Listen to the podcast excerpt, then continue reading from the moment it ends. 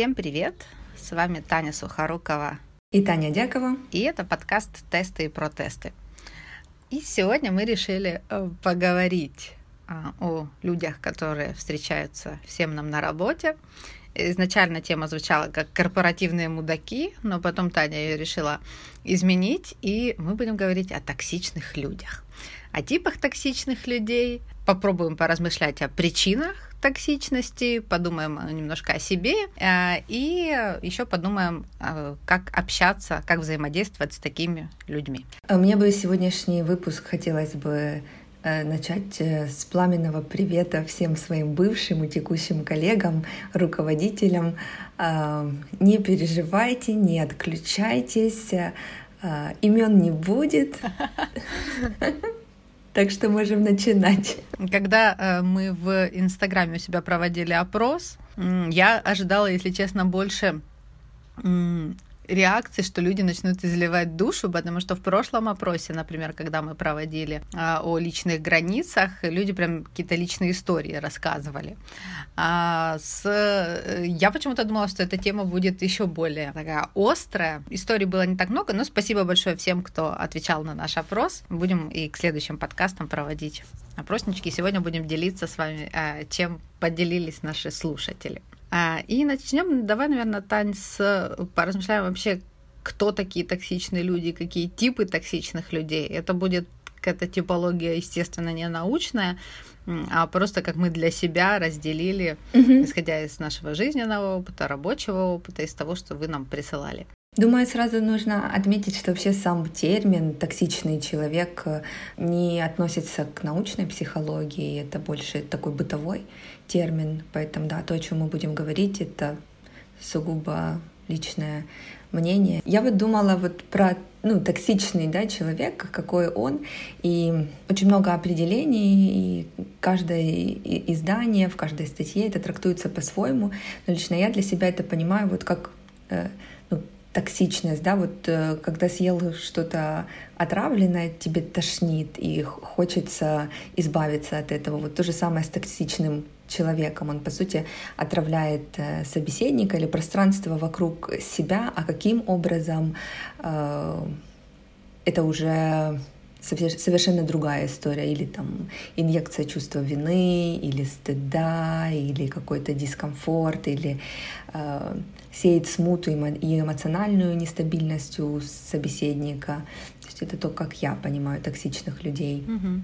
Ну, наверное, да, это те, кто отравляют пространство вокруг себя. И думаю, так тут, наверное, так же, как и с какими-то веществами, мы можем а, это чувствовать, когда прям что-то не так, а можем просто не понимать, что происходит, но после общения с каким-то а, человеком у вас портится настроение, у вас падает самооценка, а, у вас появляются какие-то мысли, например, если мы говорим о работе, что все пора валить отсюда, что все плохо. И только, возможно, иногда по вот этим вашим состояниям, если наблюдать за ними, можно определить, что действительно с человеком, ну, или, возможно, он токсичен, или просто на вас так влияет. Какой-то определенный тип, наверное, токсичных людей это то, что в народе назвали были энергетические вампиры, да, когда ты пообщался с кем-то, а у тебя нет сил. И, mm-hmm. возможно, у тебя нет сил как раз потому, что все твои силы, все твои там, психологические какие-то психические силы направлены а, на то, чтобы противостоять, чтобы вот этой вот токсичности, чтобы бороться с внутренним там, чувством вины, как ты сказала, которое они вызывают, или там как-то из последних сил держать свою самооценку, которую они пытаются разрушить. Так что стоит, да, прислушиваться к вот этим своим внутренним ощущениям после общения с людьми или, в принципе, от нахождения в компаниях. Угу. Но если человек перманентно себя таким образом чувствует, пора валить, все плохо, все мудаки, то мне кажется, это отличный знак, что возможно, вы тот самый токсичный человек. Я так в личную терапию попала. Знаешь, когда меняешь работу, меняешь работу, и тебе такая, такие плохие люди попадаются. И в какой-то момент ты начала думать, да, может быть, дело не в людях. Да, у меня похожая история. То есть ты тоже не из личной, да, истории, а из рабочей перешла? А, нет, я из личной. Э, истории перешла, но для меня тоже было открытием, когда на первой сессии а, мне терапевт э, говорит, э, ну, смотрите, в этой истории была одна переменная — это второй участник, а вторая переменная — это вы. Правильно? И я такая, да. И в следующей На истории... что вы намекаете, да? Да, и в следующей истории вы там тоже были, и в следующей, и в следующей, то есть, то есть как минимум половина уравнения того, что все мудаки, вдруг стало, что это я мудак. Это было ужасное открытие, совершенно неприятное, но осознав это, стало легче жить. Окей, давай подумаем тогда, какие токсичные люди нам встречались на работе.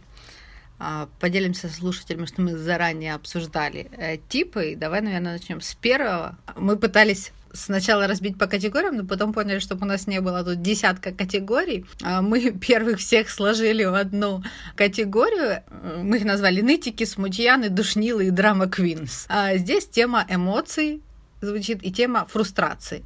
То есть как люди справляются со своим разочарованием. Э, и на эту тему, кстати, было больше всего э, фидбэков э, в Инстаграме. Вот как раз звучало, что токсичные люди — это вечно недовольные, нелояльные коллективу, проекту, компании, открыто это обсуждающие. Это пессимисты, ведущие пропаганду, как же все плохо, сложно. И еще люди, требующие постоянного индивидуального подхода. Угу. Я, например, не против индивидуального э, подхода. Мне кажется, это ок, потому что мы все разные. Э, лично мне взаимодействовать с, такими, с таким типом людей очень сложно, потому что когда плохо все, вот все mm плохо, мне все не нравится, э, это невозможно починить и исправить, потому что все это слишком глобально, на это никаким образом нельзя повлиять. И серии «Люди бідкаються, влада разводит руками». Что-то про это.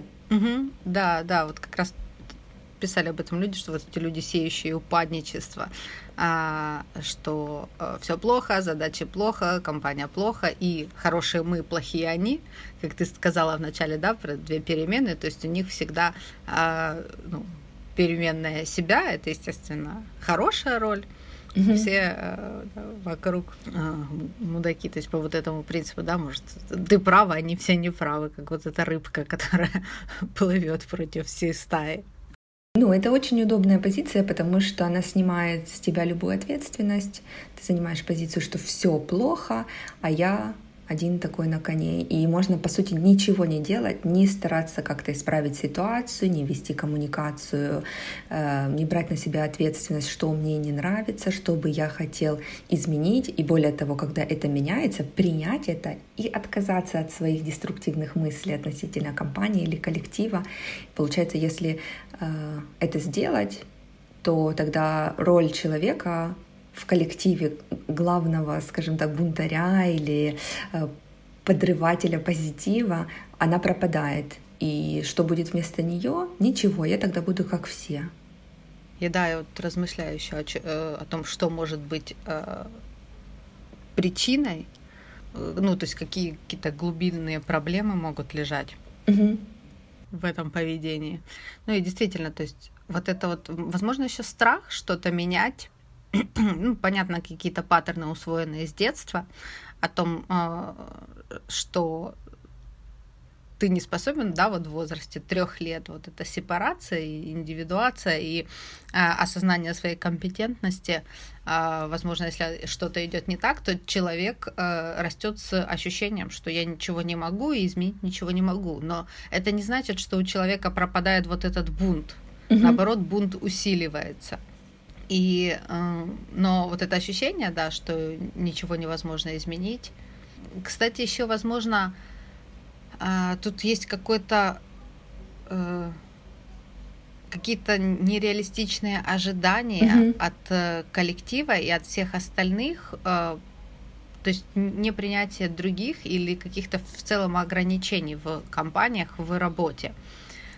Слышала когда-то по-моему, даже на прошлом подкасте говорила, но не помню уже, а, лекцию о, о целях терапии, угу. и что одна из главных целей терапии это принять свои ограничения, что я не могу все, я не могу сразу, я не могу а, в один момент, а это люди вот как будто они не могут принять свои ограничения, например, ну если тебе так не нравится компания, ну уйди в другую компанию, угу.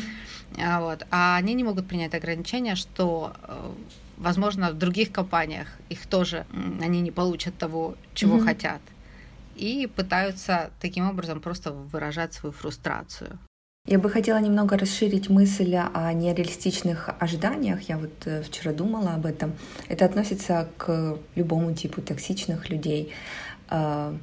Нереалистичные ожидания. Мы на работе проводим треть жизни, и, например, если у нас есть романтический партнер, мы отлично знаем, как сложно строить отношения даже с одним человеком, и сколько на нашем жизненном пути, независимо от отрезка, сколько мы вместе, происходит сложных, неудобных ситуаций, где кто-то из нас ведет себя неадекватно, где мы причиняем друг другу боль, где где мы не слышим друг друга и тому прочее. Но на работе мы ждем какого-то идеального пространства, но это же тоже взаимодействие с людьми.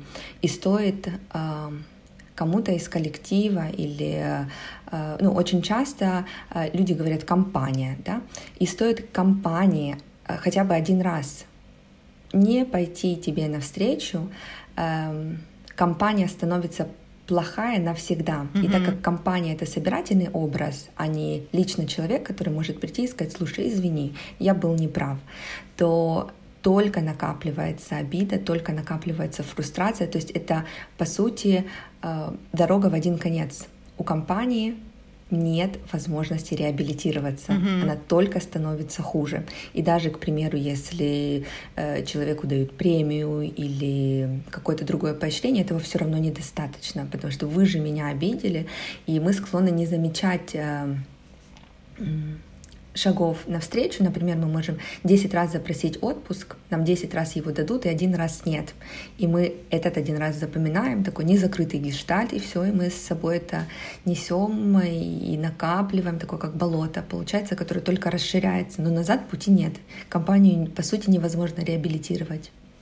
Еще когда ты говорила, у меня возникла мысль, что это как будто такая бездонная да. потребность в любви, которую уже mm-hmm. не закроет ничто.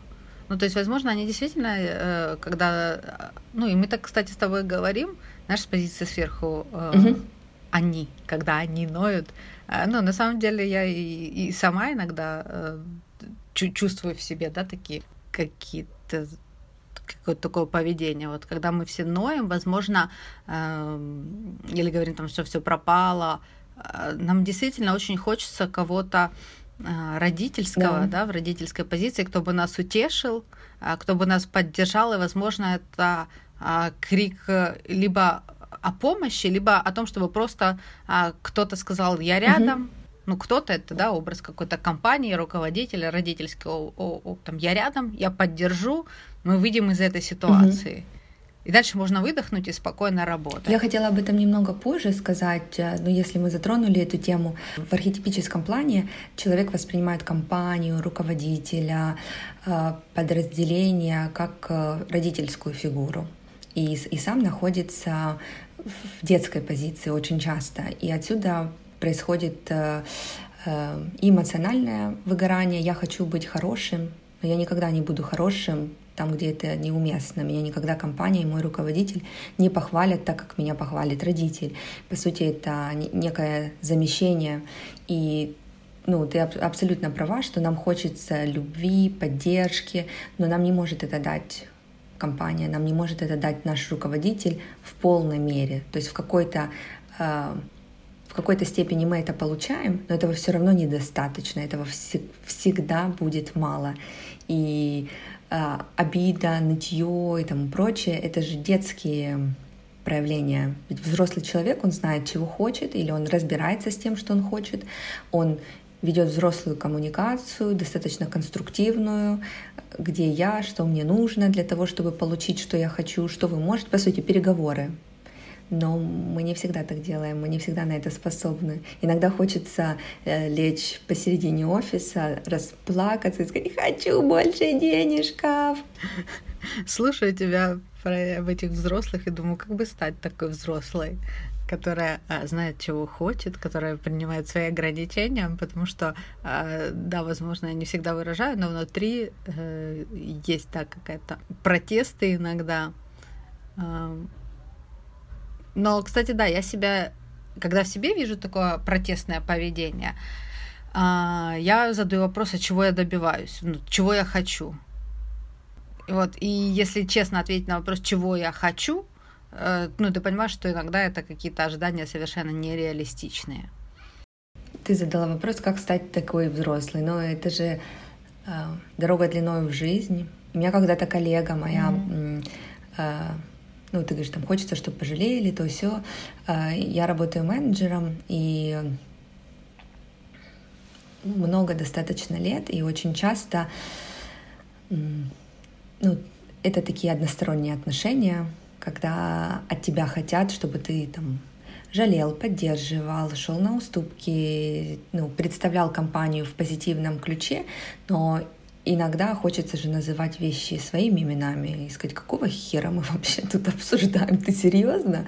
Но ты так сделать не можешь, э, потому что тебе этого никогда не простят. И мы иногда э, там э, в моей практике с менеджерами собирались и просто, знаешь, ныли друг другу, чтобы просто выплеснуть куда-то эту энергию. И как-то вот я тоже ныла на своего руководителя, и мне моя коллега говорит, Таня, ну ты серьезно? Ну что ты как маленькая девочка? Ну это же вообще не конструктивно. И мне, э, она это сказала в присутствии других коллег, э, мне это было очень неприятно слышать, но это был такой как эм, подзатыльник. Я понимала, что она права. Э, и я думаю, да, действительно, то есть я заигралась в нытье, как все плохо, и совершенно потеряла фокус какой-то взрослости, и она вот этим замечанием, она меня вернула в реальность. Хоть это было неприятно, но очень действенно. Я понимала, что, что она права. Но это же требование подавить, получается, свои эмоции. Ведь если мы рассматриваем, да, а, позицию и рабочие отношения как отношения с родителем, а мы с тобой обе а, да, менеджерки, значит, что одна из задач это контейнировать, вот как с детьми, контейнировать негативные какие-то эмоции, да. находиться рядом и дать возможность э, своей команде пережить их.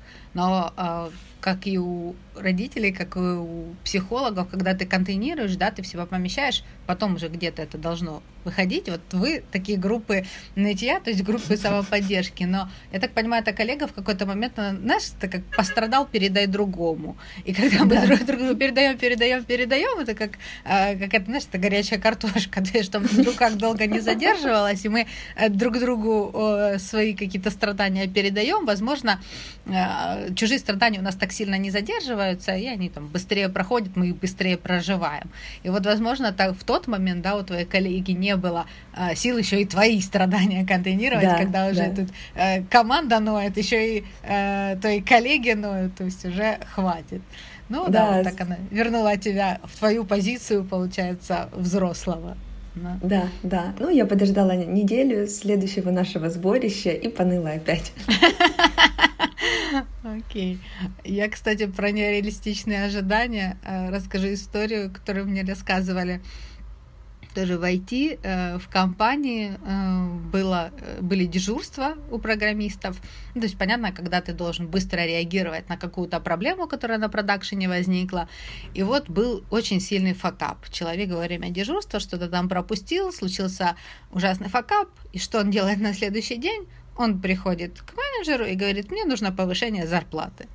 Потому что э, факапы – это плохо. Чтобы не было факапов, я должен быть мотивирован. Чтобы я был мотивирован, мне нужно поднять зарплату. Что менеджер спрашивает, то есть правильно ли я понимаю, что ты допустил факап, и просишь за это повышение э, зарплаты. Он говорит, да, все правильно. То есть для меня эта история просто такая какая-то, ну, очень показательная про вот эти вот, ну что, обосновать логически можно все что угодно. Он же на благо компании хочет повышать свою мотивацию, но с точки зрения логики не всегда это кажется адекватным. Мне сложно в такие моменты, потому что мне иногда хочется называть вещи своими именами. Ну вот, например, в такой ситуации сказать, слушай, ну пошел нахер отсюда. Ну вот, правда. Но я не могу этого сделать, и поэтому я пытаюсь наводящими вопросами э, выявить истинную потребность человека и Э, возможно, посадить зернышко о том, что, возможно, он не прав и не стоит повышать э, зарплату, когда ты нафакапил, и что это не мотивация, и что если ты будешь получать плюс X, твой код не станет чище, и ты не станешь внимательнее. И обычно люди не хотят это слышать. Ну да, звучит и... слишком сложно. И я понимаю, да, это слишком все сложно, потому что я не могу называть вещи своими именами. Мне их приходится завуалировать, мне приходится их привести в какой-то э, более или менее этический вид, так трансформировать, чтобы предоставить эту информацию. И иногда остается очень мало от того, что я хочу сказать mm-hmm. действительно. И это, да, может немного путать. Прям представляю этот внутренний диалог, когда у тебя в голове, чувак, а ты не охренел? А ты говоришь, да, я понимаю твою фрустрацию, и что, возможно, да, сейчас ты демотивирован. Когда так. Ну, кстати, да, это отдельный разговор, как э, и менеджерам, как бы тоже иметь возможность прямо сказать о своих каких-то разочарованиях. Ну, да, как э, в любом Может, случае тебя воспринимают как тоже. Э, родительскую фигуру, ты не имеешь права так делать, по сути, потому что очень редко люди готовы общаться в модусе взрослый-взрослый. А честно, я и как родитель, как мама, я высказываю свое недовольство и дочери. Потому что мне кажется, а как можно научить ребенка прислушиваться к потребностям другого человека, если я буду такая угу. а, женщина, которая вынесет все, которая никогда не злится, которая будет контейнировать до последнего. А, ну, это какие-то во-первых, сразу сверхпланку mm-hmm. какую-то задает и ребенку самому. А, а во-вторых, мне кажется, да, это все равно да. просочится. Вот. И, кстати, если э, говорить о, о том, что это все равно как-то просочится, можем перейти к нашему следующему типу. Это пассивно-агрессивный. Очень забавный мем, что такое пассивная а. агрессия. Знаете, что такое пассивная агрессия? Нет, могли бы и знать. А я, а я вспомнила эти, помнишь, как чувачки, кто мы пассивно-агрессивные? Там, что нам нужно? Можно было и догадаться. Когда нам это нужно? Да уже не надо спасибо. Или да. так. Ну, то есть, да, вот эта пассивная агрессия, когда к тебе вроде активно ничего не предъявляют, но по тону, по тому, что вложено между строк, ты это можешь все прочитать. Ну, просто мастера навеивания чувства вины, mm-hmm. беспокойства, тревожности когда ты не понимаешь, что происходит, когда завуалирован настоящий посыл, что от тебя нужно, что от тебя хотят. Угу. Ну да, вот и нам и э, подписчики наши писали э, токсичных людей, пассивно-агрессивные, активно саботирующие планирование, конструктивную работу. Вообще пассивно-агрессивные люди уникальный тип. Даже встретив их в коридоре, ты чувствуешь себя так, словно на тебя уж от дерьма вылили, и ты не понимаешь, почему. Mm-hmm. Ну да, еще сложно считать часто, а, в чем заключается, то есть сложно открыто конфронтировать такое поведение, а, и сложно а, говорить о нем, потому что ты не можешь сказать, в чем проблема, ну ты употребил частицу же. Mm-hmm. Типа я же говорил. Вот, но это же, это какой-то, знаешь, вызыватель чувства вины. А, у человека. Тебе сразу этим же сказали, что, а, во-первых, там, или ты меня не слушал, или ты не запомнил, или ты вообще не способен э, запомнить. И настолько большое послание э, вкладывают. И знаешь, оно как с одной стороны послание, с другой стороны как белый лист, на который человек, которому адресовано, может спроецировать все свои страхи. Mm-hmm. То есть в чем меня обвинили? В том, что я там плохо работаю, или я невнимательный и так далее.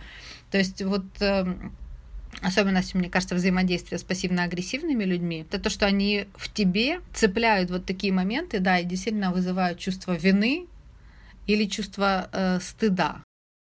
Еще тревогу я бы сюда добавила. Ну, да, наверное, когда ты не можешь понять, что, что происходит. Да, да, и да. как реагировать. У меня просто был случай, когда мне коллега сказал, увидев меня на работе, а ты ничего не забыла? Я говорю, я не знаю. А что я забыла? Ну ты подумай, а потом приходи, и если не догадаешься, я тебе скажу.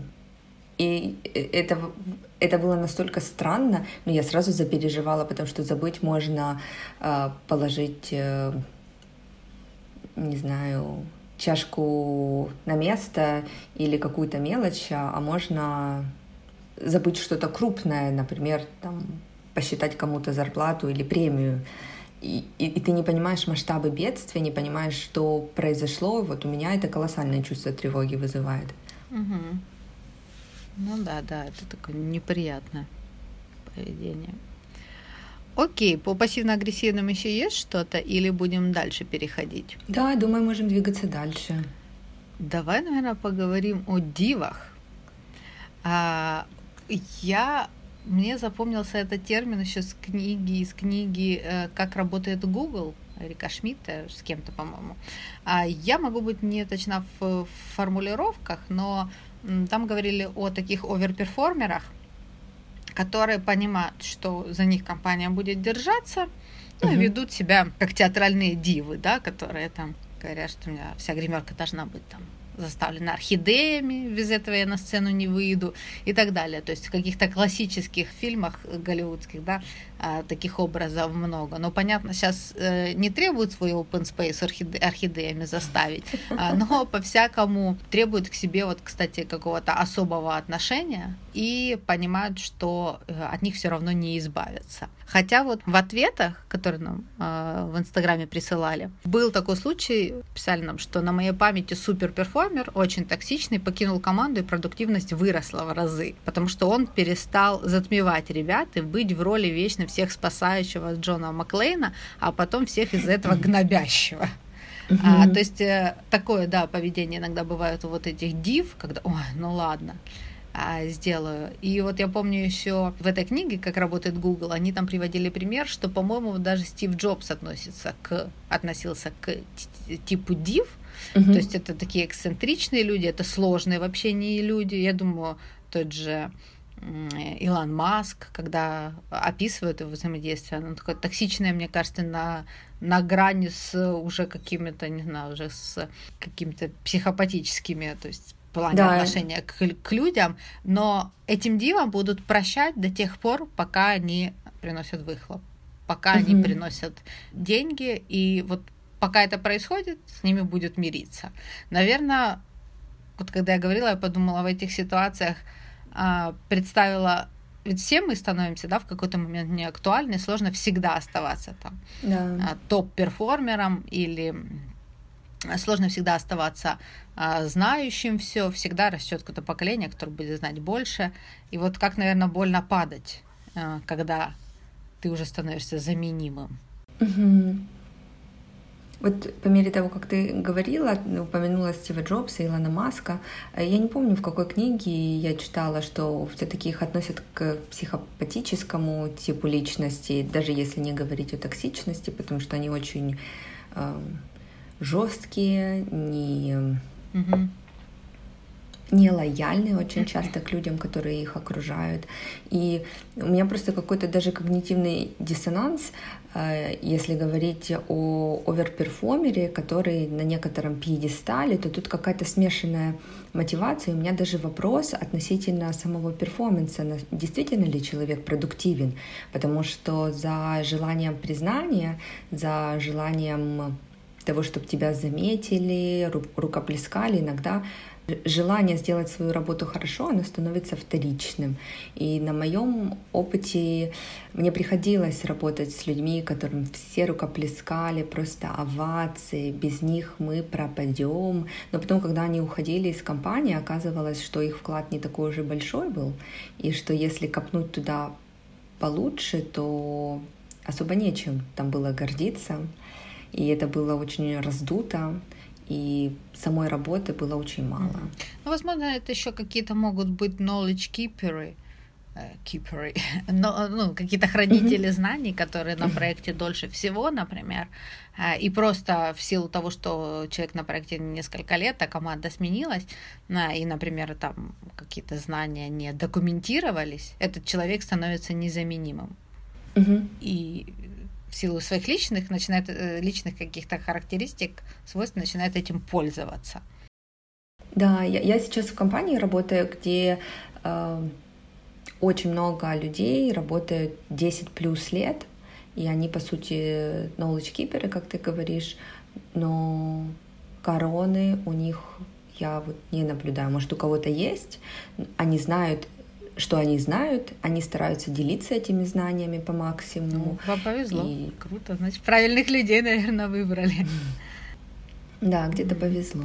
Окей. У нас еще мы говорили, а, кстати, это тоже, наверное, отчасти относится к этим э, дивам и оверперформерам или якобы оверперформерам. Это вот эти люди, спасающие mm-hmm. мир а, и самоутверждающиеся за счет других. Это да, люди в позиции, изначально, когда, о боже, ну ладно, я помогу, так уже быть, когда все тебе делают, и, кстати, тоже у нас было комментарий, что токсичные люди это люди, которые делают свою работу, свои прямые обязанности, как огромное одолжение или сверхуслугу.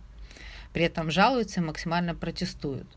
А, ну, то есть, действительно, когда с тобой изначально а, говорят в позиции ну, того, что тебе делают одолжение. И еще такой был э, комментарий у нас, что это люди, которые э, критикуют регулярно, не выполняют обещания, делают вид поддержки, а в итоге все перекладывают на чужие плечи со словами «у меня срочная задача появилась от суперначальства». И вот это тоже э, сложная задача от суперначальства, это тоже какой-то такой, знаешь, плащ супергероя э, надел и полетел, то есть что-то очень важно, спасает, и это как бы тебе транслируется, что твоя работа, она как бы не настолько важна, и твой вклад, он несопоставим с тем, что этот спасатель а, делает. И, кстати, наверное, вот этот же типаж спасателя, да, в этом треугольнике, или как там, да, здесь все равно Картмана. Я увидела когда картинку, когда этот Картман из, из Саус Парка стоит с треугольником в руках, и он теперь у него в голове всегда треугольник Картмана. Вот. Да, Карпмана. Да, преследователь, жертва и спаситель, там, если я вот, правильно получается, помню. наверное, чтобы спасать человеку нужно создавать такие ситуации. И, возможно, а, кстати, когда мы писали о драма Квин, возможно, это вот эти люди, которые раздувают какую-то ситуацию, а потом все героически спасают из нее. Для меня характерный пример этого типажа в фильме Ларса фон Триера, одна из его ранних работ, называется «Самый главный босс». Прекрасное произведение, и сюжет там заключается в том, что в IT-компании или там в какой-то в каком-то офисе, не уверена, что это IT-компания, руководитель компании не готов брать на себя ответственность, он очень близок со своими коллегами, и он придумывает образ некого самого главного босса, и когда ему нужно кого-то уволить, он говорит, это не я тебя увольняю, это тебя самый главный босс увольняет. И они с э, коллегой обнимаются, вместе плачут, говорят глупости на этого самого главного босса, ну и заворачивает э, сюжет на этой почве. Но сам факт, да, что он всех спасает от самого главного босса. Он сам создал себе антипода. Mm-hmm. Да, прикольный пример. Так, ну и еще об одном типе мы говорили, у нас еще два типа осталось. Это э, трикстеры, э, такие плуты. Это, по сути, люди, которые много шутят, э, спасаются юмором и эпатажем. И я думаю, во многих коллективах есть подобные люди. По сути, за шутками прячутся истинные потребности, которые очень сложно э, выявить, очень сложно понять э, истинный смысл того или иного посыла. Те, кто были на терапии, э, знают, что когда терапевт задает неудобные вопросы, очень часто ответная реакция — это смех потому что смех сразу ставит такой барьер между тобой и собеседником и э, увеличивает дистанцию, вы отвлекаетесь на то, чтобы посмеяться или на какую-то шутку, вместо того, чтобы продолжить какой-то неудобный диалог. И вот, по сути, этот типаж трикстеров очень многое прячут э, за смехом. Ну да, и тут опять же важно сказать, это не просто люди, которые там, любят юмор, а, потому что ну, юмор на самом деле это неплохой защитный механизм это, наверное, ближе вот к образу шута. Ведь э, шут у него не mm просто шутки, а у него они достаточно жесткие могут быть, иногда даже жестокие. И э, шут, он себе очень много позволяет, но вот когда я читала а, о таком типаже, как раз тоже в работе когда-то столкнулась и думала, какой-то архетип, какой-то типаж мне это напоминает. И там суть в том, что этот человек может очень быстро менять карты. То есть он с тобой шутит-шутит, когда ты переходишь на какую-то волну шутки, волну игры, он вдруг становится серьезным и говорит, нет, ну вообще-то тут делом заняты. И ты такой, и ты не понимаешь. Ну, то есть э, такое ощущение, что тебя пытаются все время поставить на место, условно говоря. То есть э, место, естественно, mm-hmm. определяет сам этот человек. И я замечала, что эти люди часто э, добиваются каких-то руководящих позиций в компаниях. Притом они очень хорошо, они харизматичны, они могут описывать то, как много они делают. И при этом у многих в коллективе, вот все там, прошлых компаниях я работала, возникает вопрос, а что этот человек делает? И часто э, звучит должность как какой-то консультант. А когда спрашиваешь, он всегда, ну вот у меня был такой кейс, какой-то супер-пупер консультант, и он всегда продумывал архитектуру, планировал рефакторинг, он э, направлял и менторил. То есть какие-то вещи, когда в одной ситуации они вроде э, как крутые, но ты понимаешь, ну, ты просто наблюдая какой-то определенный период, ты видишь, что за этим ничего не стоит. Но в то же время они так о себе рассказывают, и а, я недавно вспомнила сказку, которую еще в школе читала, «Крошка Цахис». А я ее не перечитывала, но, насколько я помню, смысл был там в том, что а, там, как-то развивался сюжет, и что была способность, я не помню, как-то, по-моему, там волшебница дала или еще как-то, я не помню, а, у этого Цахиса, что когда вокруг него происходило что-то хорошее, или был кто-то там безумно красив, или что-то делал хорошее, эти качества приписывались ему. И вот я почитала, что это действительно mm-hmm. в литературе архетип Трикстера. А, и в корпоративной культуре мы действительно видим этих людей, я говорю этих людей, а сама думаю, господи, а может, у меня какие-то такие черты. Ну, ты, наверное, обо всем, знаешь, когда говоришь, задумываешься. Ну, окей. Э, мы в корпоративной среде мы видим этих людей, которые могут э, рассказывать о своем э, оверперформансе, и каким-то образом часто, мне кажется, эти люди, есть такие, знаешь, житейские психологи, которые очень четко считывают и попадают в какие-то точки начальства, то ли болевые, то ли нарциссические. И они как-то продвигаются, так строят карьеру. Достаточно неплохо. Ненавижу таких. Слушай, ну ты несколько раз сказала, вот мы говорим, а, они, они, эти люди, вот давай по-честному, каких у тебя черт э, токсичных э, людей, вот какой, какой типаж ты, к какому типажу ты бы себя а, отнесла? А, кстати, я бы отнесла себя к такому типажу, который я, естественно, не включила в этот перечень. Потому что зачем говорить о таких токсичных? Они же прекрасные люди.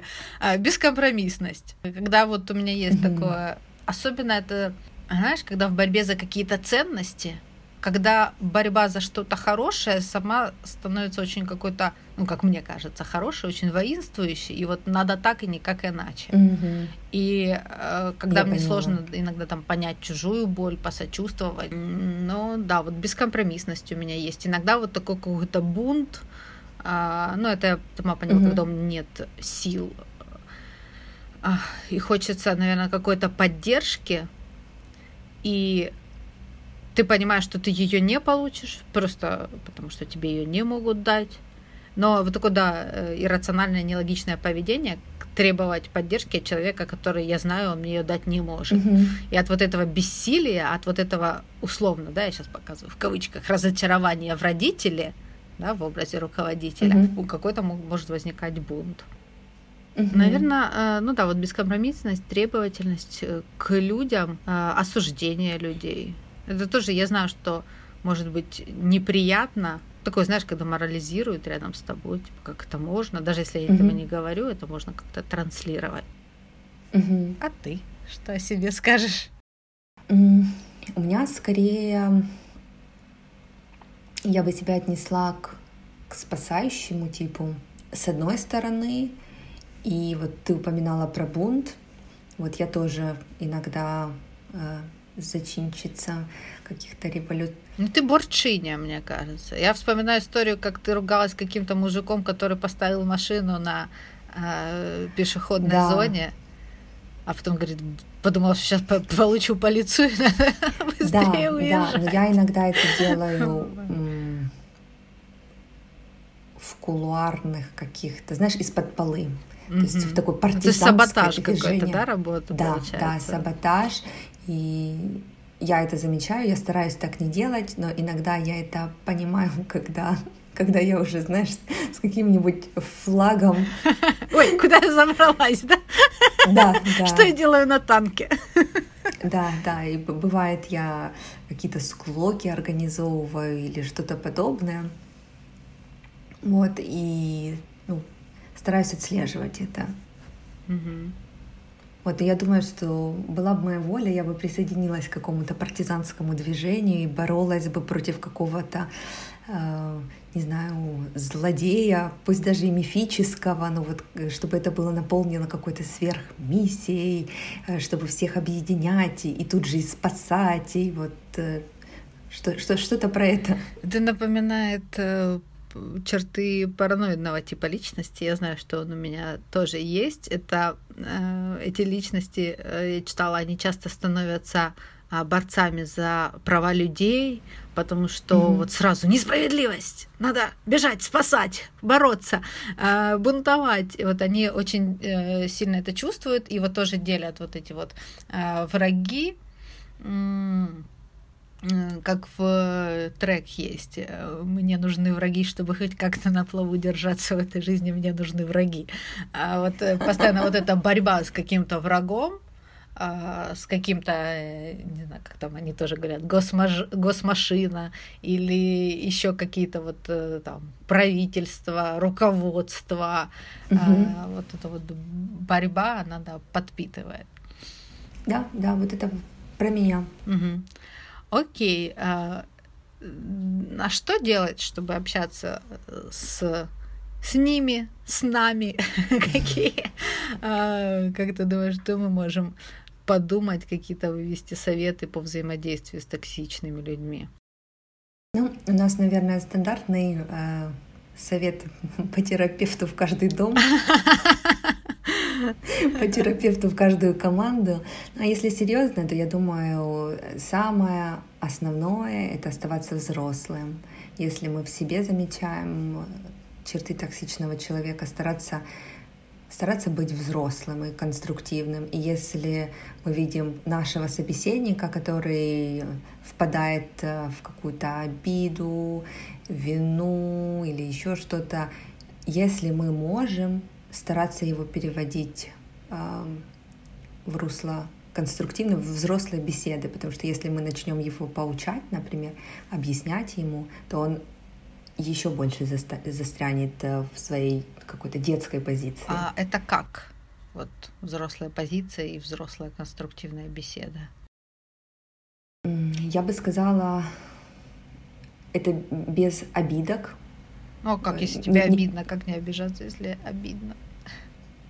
Ну, озвучить, чего ты хочешь, угу. почему тебе обидно, и не просто обидеться, и сказать, ой, все, и расплакаться, образно, а проговорить это и сказать, чего ты хочешь, и быть готовым, когда ты это получишь, э, постараться это принять и идти дальше, не, не застревать в этой обиде, потому что обида это детское чувство. Угу. Блин, ну, а мне что-то так давит, вот когда говорят, там, занять взрослую позицию, или вот это там детское, я прям чувствую какую-то, знаешь,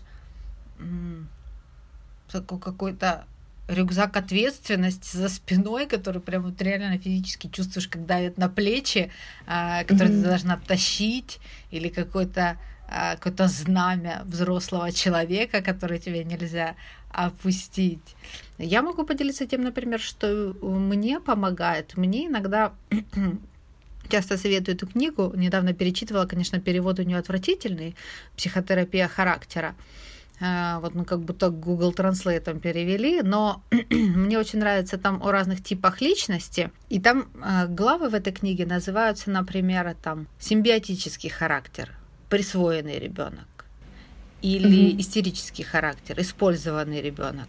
И когда ты когда-то писала даже пост об этом, что когда ты это читаешь, ты понимаешь, что не просто так складываются все наши э, какие-то черты, а все понятно, да, из детства. И когда я думаю об этом, мне немножко легче э, сострадать, сопереживать человеку, когда ты понимаешь, что он токсичный не потому, что он или она мудак, а потому что mm-hmm. человеку действительно невыносимо тяжело. Помню, когда писала этот пост, там фраза есть, что нет плохих детей, есть дети, которым плохо. И вот э, понятно, да, взрослых мы не можем так сказать, но если думать о том, что нет людей, которые специально хотят быть токсичными, а есть люди, которым очень плохо. И мне это дает какое-то немножечко э, время как бы самой э, не реагировать взрывом на какую-то токсичность, mm-hmm. когда, ну, когда я понимаю, что значит этому человеку очень плохо. У меня есть, например, тоже коллеги есть или были, которые практически всегда реагируют пассивно-агрессивно. Но я, например, не в большинстве случаев меня это даже внутри не задевает, потому что мне кажется, эти люди настолько переполнены чувством вины, и э, любой вопрос вроде там, а когда ты можешь таску закончить? Они слышат, как ты провалил этот таск, и ты меня уже разочаровал, и уже не справился. Это то ли вину, то ли стыда они чувствуют, и они начинают, ну я же, я же делаю, почему вы меня отвлекаете? То есть, ну, реакция, да, я, я ожидала там через 4 часа ответ или э, там не успеваю, давай послезавтра, а там очень сильно эмоциональное. Вот когда я думаю о том, что за этим что-то стоит, пускай даже я могу не знать, что именно за человек стоит, но а, можем обобщить, что какая-то боль за этим часто mm-hmm. стоит, а, то легче становится немножко взаимодействовать. Да, Или даже вот круто. люди которые пытаются там как-то подбить твою самооценку. Но не делают это люди с хорошей, высокой самооценкой. Вот, вот просто не делают. Да, да. Значит, в этот момент человек сам почувствовал себя уязвленным. Да, очень хороший такой, очень хорошая рекомендация сопереживать. Наши э, подписчики писали в Инстаграме, как они взаимодействуют, что многие писали, то стараются уменьшить точки соприкосновения. Да, даже был ответ, что смещаю фокус на себя а, что это не человек или явление меня триггерит к раздражению, а это я сама раздражаюсь, также сама могу успокоиться. А, ну, то есть, по сути, это вот эта позиция, когда взять ответственность за свои чувства и подумать э, о том, что это моя реакция, чем она вызвана. Некоторые стараются не замечать присутствие или такой типа пассивная позиция «не трогайте меня». Иногда был э, вот ответ, что стараюсь спасать и театрально успокаиваю токсика, это то, что ты говоришь. Кстати, возможно, мы так друг друга и взращиваем в друг друге какое-то токсичное поведение. Я вот сейчас подумала, ведь очень много в коллективе, как в живом организме, мы принимаем роли, а, которые э, нам самим не свойственны. Возможно, если в коллективе очень много токсичных людей, то может просто руководитель или спасатель угу. или обвинитель какой-нибудь. Да, вполне может быть. А, или от которого надо защищаться, но он настолько может быть властным, что защищаться сил нет, и приходится э, тихонечко ныть, как вот скулить в уголке, да, потому что, ну, противостоять открыто, то есть он тебя задавит.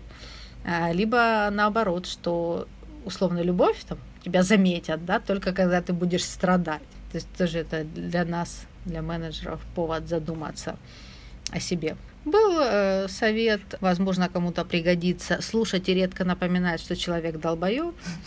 А. И также был совет по максимуму давить на то, что их бесит, троллить и так далее, наверное, потому что я сам а, токсичный человек. И эмодзи а, ангелочек с нимбом. Окей, Таня, у тебя еще будут какие-то советы или размышления на эту тему? Наверное, последняя мысль, которой хотелось бы поделиться, что если вы сами замечаете в себе э, примеры токсичного поведения, не бойтесь э, себя анализировать и быть честны сами с собой, задавать себе вопросы, почему я так себя веду, что мне действительно нужно и как я могу себе помочь, не искать поддержки и помощи извне, а стараться подружиться с какими-то частями себя во внутреннем пространстве, а не во внешнем в первую очередь. Да, я поддерживаю, согласна. И постараться, мне кажется, нужно это сделать, не обвиняя себя, а ну, действительно прочувствовать не только там боль чужого, а чтобы чужому, другому сопереживать, а, нужно, возможно, прочувствовать свою боль, что если действительно так ведете, возможно, вам очень плохо. И вот действительно, знаешь, как э, мне нравится фраза «будь э, взрослым, которого тебе не хватало, когда ты рос, вот стать с, самим для себя взрослыми, да. который может поддержать на ручках и утешить. Окей, спасибо большое, да, что были с нами, спасибо, что слушали. А, подписывайтесь на наш инстаграм Tests and Protests, принимайте участие в точнее, отвечайте на а, наши а, опросники. Нам всегда очень интересно, когда вы делитесь своим мнением. И желаем всем поменьше токсичных людей на вашем жизненном и карьерном пути. И не забывайте подписываться на нас в SoundCloud и в Apple Podcasts, оставляйте там свои комментарии, мы все читаем и обязательно обсудим. Всем спасибо, пока. Спасибо, пока-пока.